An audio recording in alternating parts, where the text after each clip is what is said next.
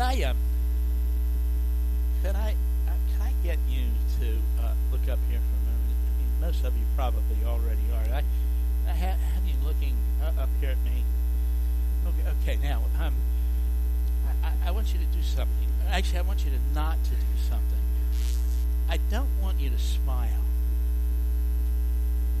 No, no, really. I, I mean, I don't want you to smile. I mean, I see some of you are doing it. You're smiling. You can't help yourself. You are doing it. Why are you? I'm asking you not to, and you're doing it anyway. Addie, it's getting pretty bad, and now you're even laughing.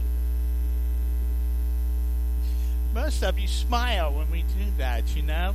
I don't know if you have ever played that game or not with children, and I don't know why it seems to work with them, but so often when you do play that game, especially with children, well, they can't help themselves. They can't help but smile. It's not at all as though you're manipulating them. I mean, they know the joke too, right? And they know you really want them to smile, and it kind of tickles them that you're telling them not to. And of course, you can't help but smile yourself when you play that game.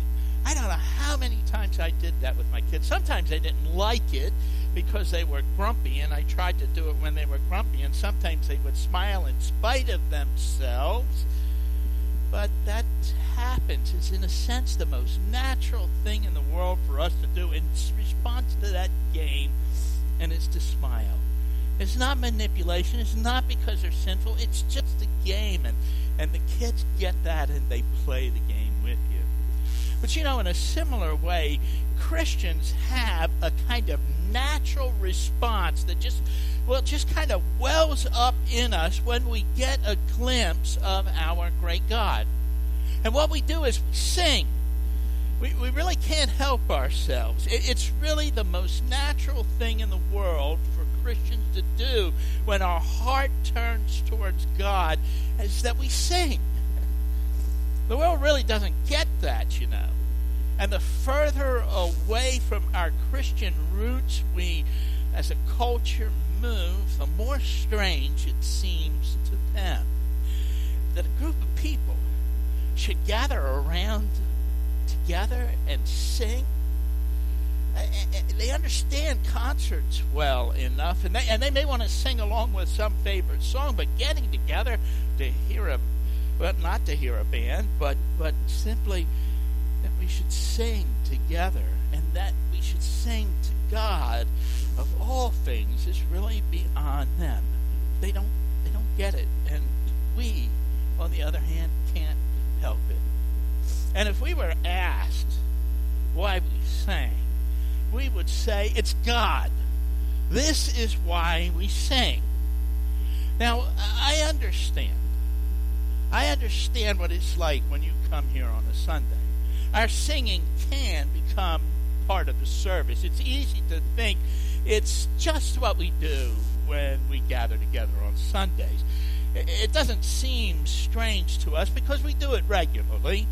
And because we do it regularly, it can and does sometimes, maybe even for long periods, it loses some of the wonder.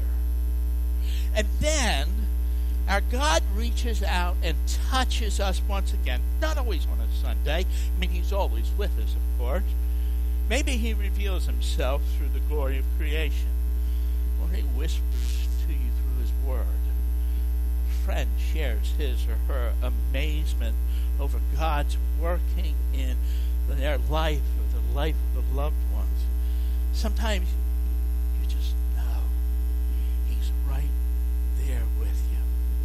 and that sense of wonder and awe and joy returns. And, and we want to praise Him. We want to sing. I do it. Not here so much unless everybody's singing around me. When I'm alone, or maybe when my family's there because they've already heard me when I make that noise that I glibly call singing. But it comes out, the joy, that, that exalting in our God. And the text that we're going to look at today is one of those texts that, that really ought to make our hearts soar. We might say that it looks directly at God and it speaks about Him. It reveals truths about our God which we couldn't discover on our own. And yet, none of what we see here is new to us. I mean, we're going to, what we're going to talk about today, uh, we've all heard before. But it can be a cause, once again, for celebrating our God. It's kind of like our holidays, you know? They're not new. I mean, year after year, they're the same. The same meal, the same gatherings, the same return routines, and yet we look forward to them and they renew us. So seeing God again renews us, and it renews that thrill that makes us want to sing. Now, lastly, we looked at uh, the land of grace, if you remember, the place where by God's love and goodness we dwell. Here today, we're going to look at God who made a way for us, who opened the door so we could enter in, and who saves us completely. And so I want to invite you to join me once again, if you would, in the book of Romans, chapter 5, where we're going to be looking at verses 6 through 11. And of course, we'll have the text up on the screen on either side of me. So, as Paul's thoughts turn from the grace we stand in to the God of all grace, he makes a number of statements about him, but he also says some things about us, about you and me. Uh, we're mentioned in this text for really two reasons. First, uh, so that we can see God more clearly there's a kind of a comparison that's going on which humbles us but exalts him. And then, secondly, we're mentioned here because God does all the things that he does here in these texts for us. It's for you and me who, without God, are, as Paul goes on to say, ungodly, powerless, sinful, and frankly, the enemies of God. That's not very flattering, I, I know, but it's true. And seeing that makes our God look all the more amazing. All that you and I enjoy in this world of an eternal nature is of God. And Paul begins this section in verse 6 where we read, You see, at just the right time, when we were still powerless, Christ died for the ungodly. Now, in case you missed it, we, human beings, you and I, are the ones who are powerless and ungodly. And Christ died for us. Now, if you had just this one statement, you would wonder just why would he do that? And we're not told the why until verse 8. Here, all we know is that we were powerless. That is, there was nothing that we could do to make any difference in our situation. We couldn't help ourselves. Like an animal caught in quicksand with, with no way out, the harder you struggle, and the worse it gets. We're absolutely powerless. And we're ungodly or we were ungodly until Christ came into our life. There was nothing in us which could make us attracted to God. We were anti God. like oil and water, we didn't mix. But Christ died for us. There's an interesting phrase here. It says, at just the right time, Christ died for the ungodly. You know, this is a window into eternity. God knew just the right time to send Jesus.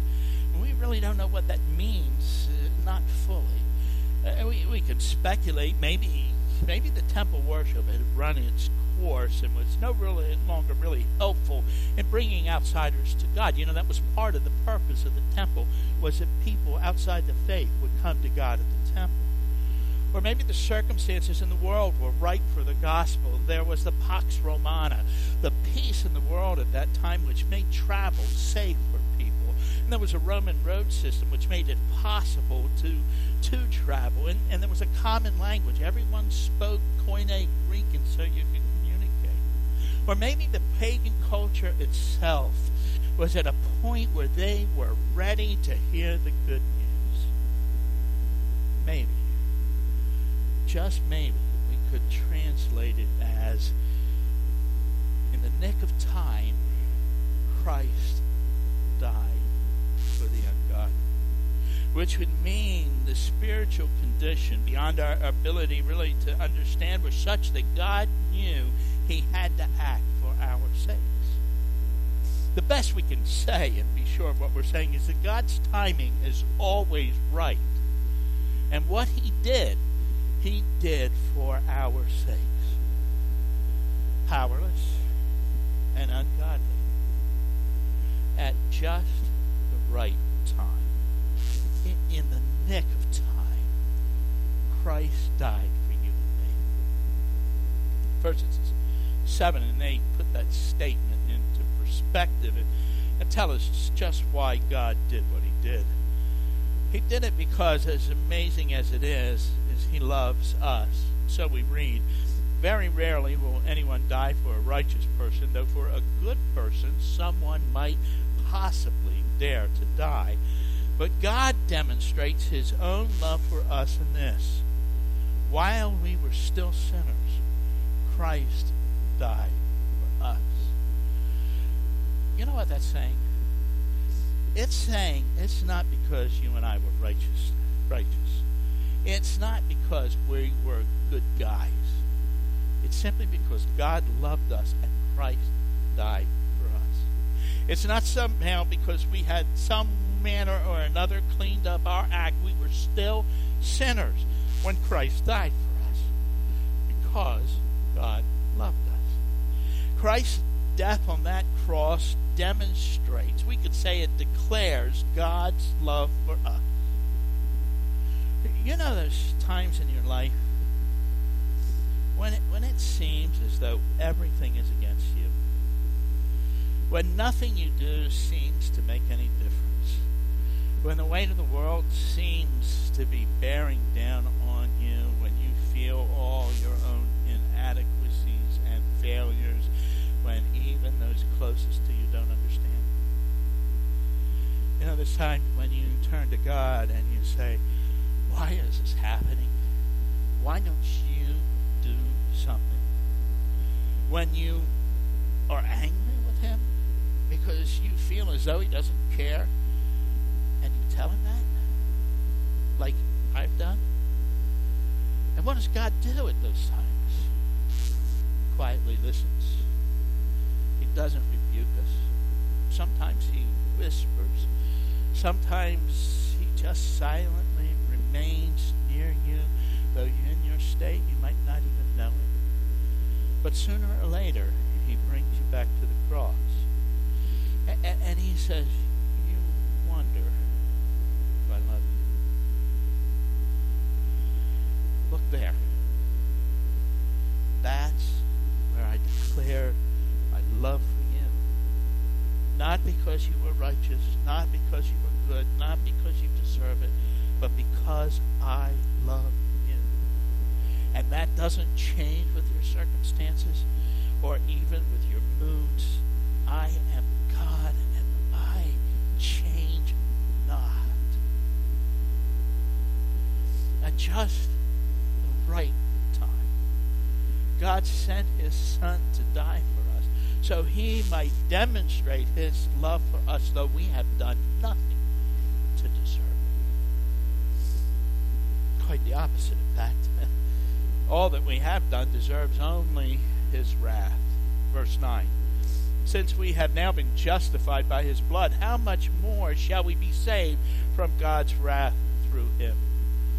What you and I deserve, because of the way we've lived, because of our sin, is the wrath of God. I want you to make no mistake about this. There are other people who are worse than you are, or I am, um, and you and I are not as bad as we could be. Still, the Bible says very clearly all of our righteousness is as filthy rags before God. What we deserve is wrath. And if you don't know it, you should. Until you come to Christ, you are under God's wrath. Uh, it hasn't fallen yet, but it's there. It's hanging like that proverbial sword of Damocles dangling over you.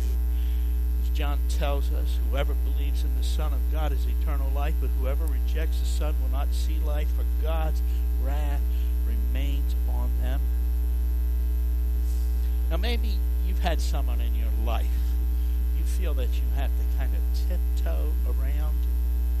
Because you know if you make them angry, things are going to be just so unpleasant and you avoid it like death itself. Well, imagine if you had to endure the wrath of God. I mean, you couldn't stand up on it. Like a building falling on you, like the, the World Trade Tower collapsing on you, you would be utterly undone.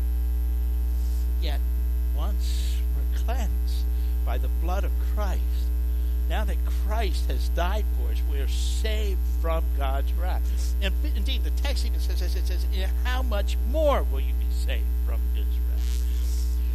You know, there's times when your child has done something wrong, or maybe you have to remember being a child yourself and, and having done something wrong. And either it was confessed or it was found out.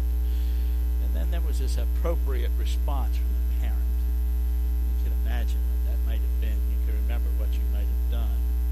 But sometime later, the child goes to mom and dad and says, Mommy, Daddy,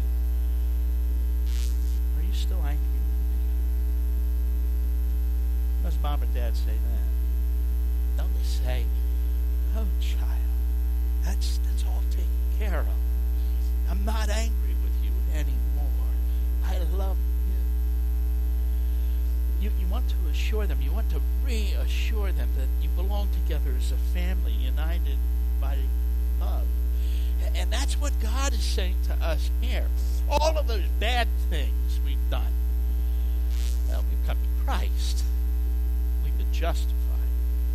God loves us, and He isn't angry with us anymore. That's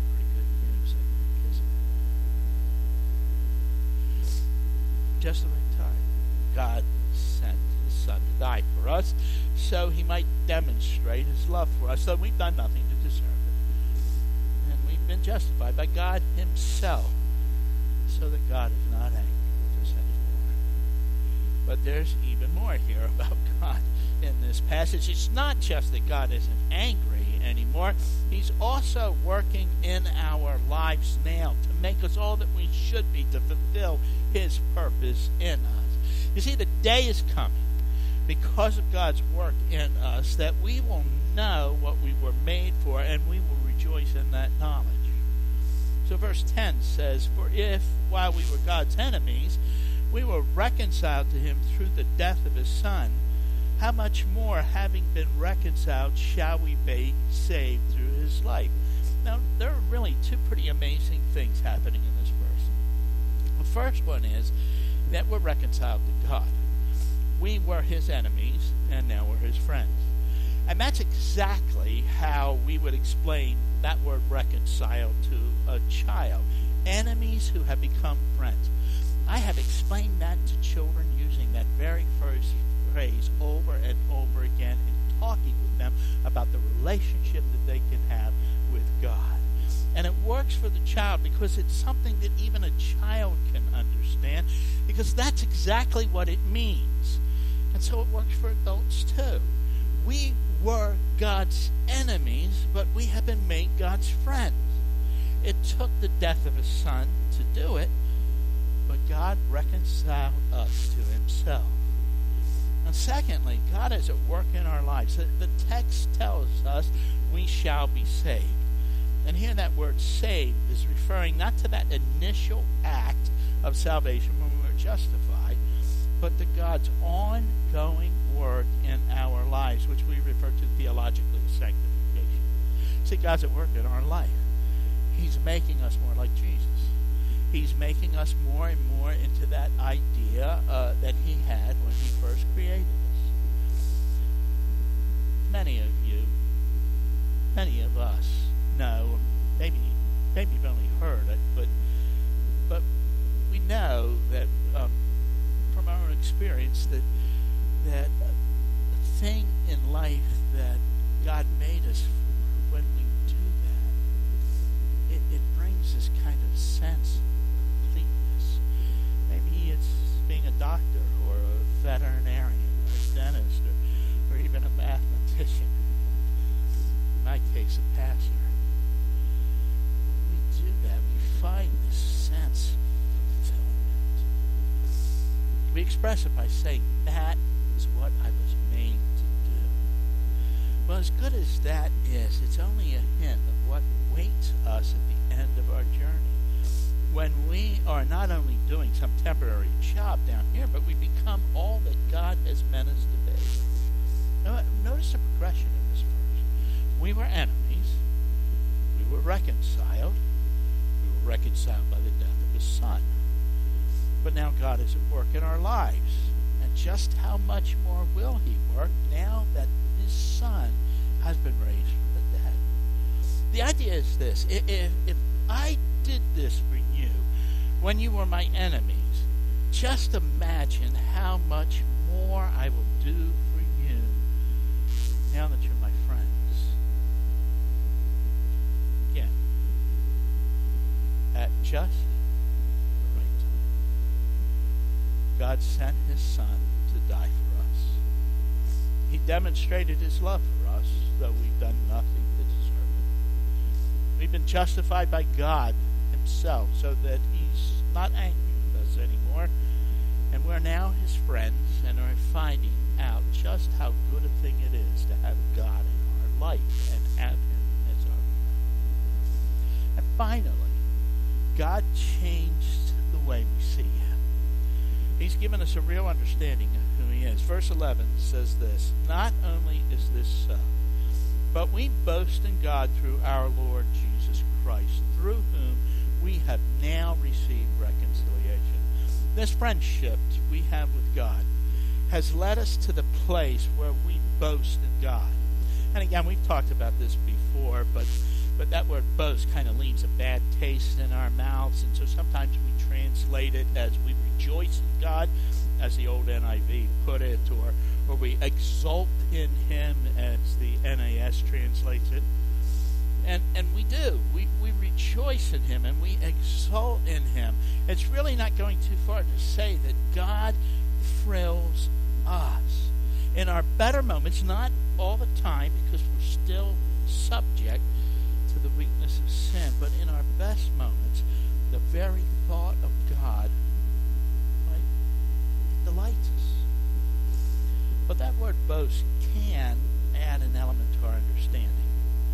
It, it might help if we said something like this Now that we're God's friends, we brag on Him.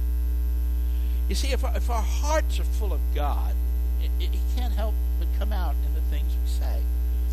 After all, it was Jesus who self, himself who told us that out of the overflow of the heart, the mouth speaks as our understanding of God grows, as we see more and more of the good in Him, and all those things that we say about Him will sound like bragging on Him. I mean, they do in other areas. When our son or daughter accomplishes something that makes us happy, we want to tell others. I mean, we're a little restrained because we don't want to sound like we're bragging, but it's really natural to, to want to tell others when we first meet the love of our life. We can't stop talking about him or her. Gosh, people even talk about cars and footballs like that. See, you know Christ. You know something about what Paul is saying here. I want you to think back for a minute. Can you remember how you felt about God before you came to the cross? Do, do you remember thinking that God was distant and uncaring? Or that he was just out to get you when you sinned? Maybe you felt shame because of the things you've done and you tried to avoid thinking about him at all. Or maybe you even thought that God is just too hard, so you.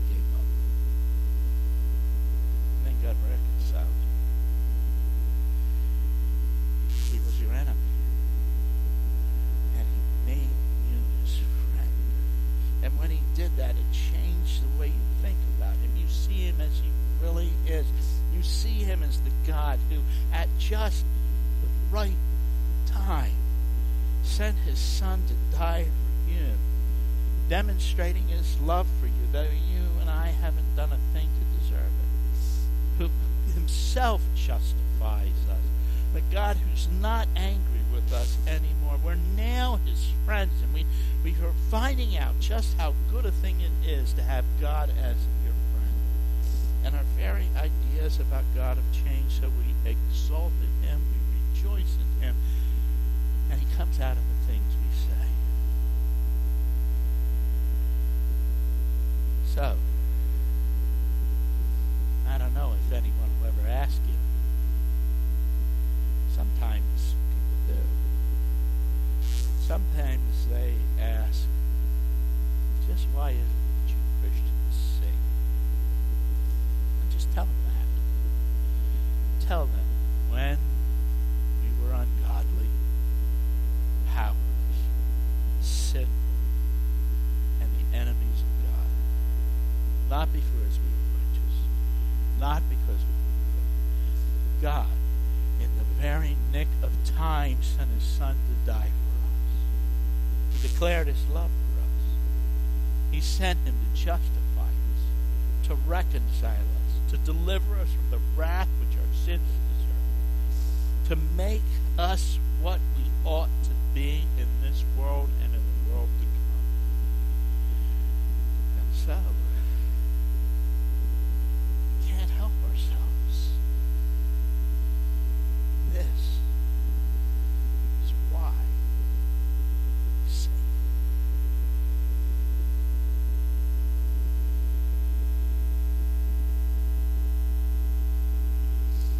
If I could, I'd sing to you right now. But On that. You should be glad that I am.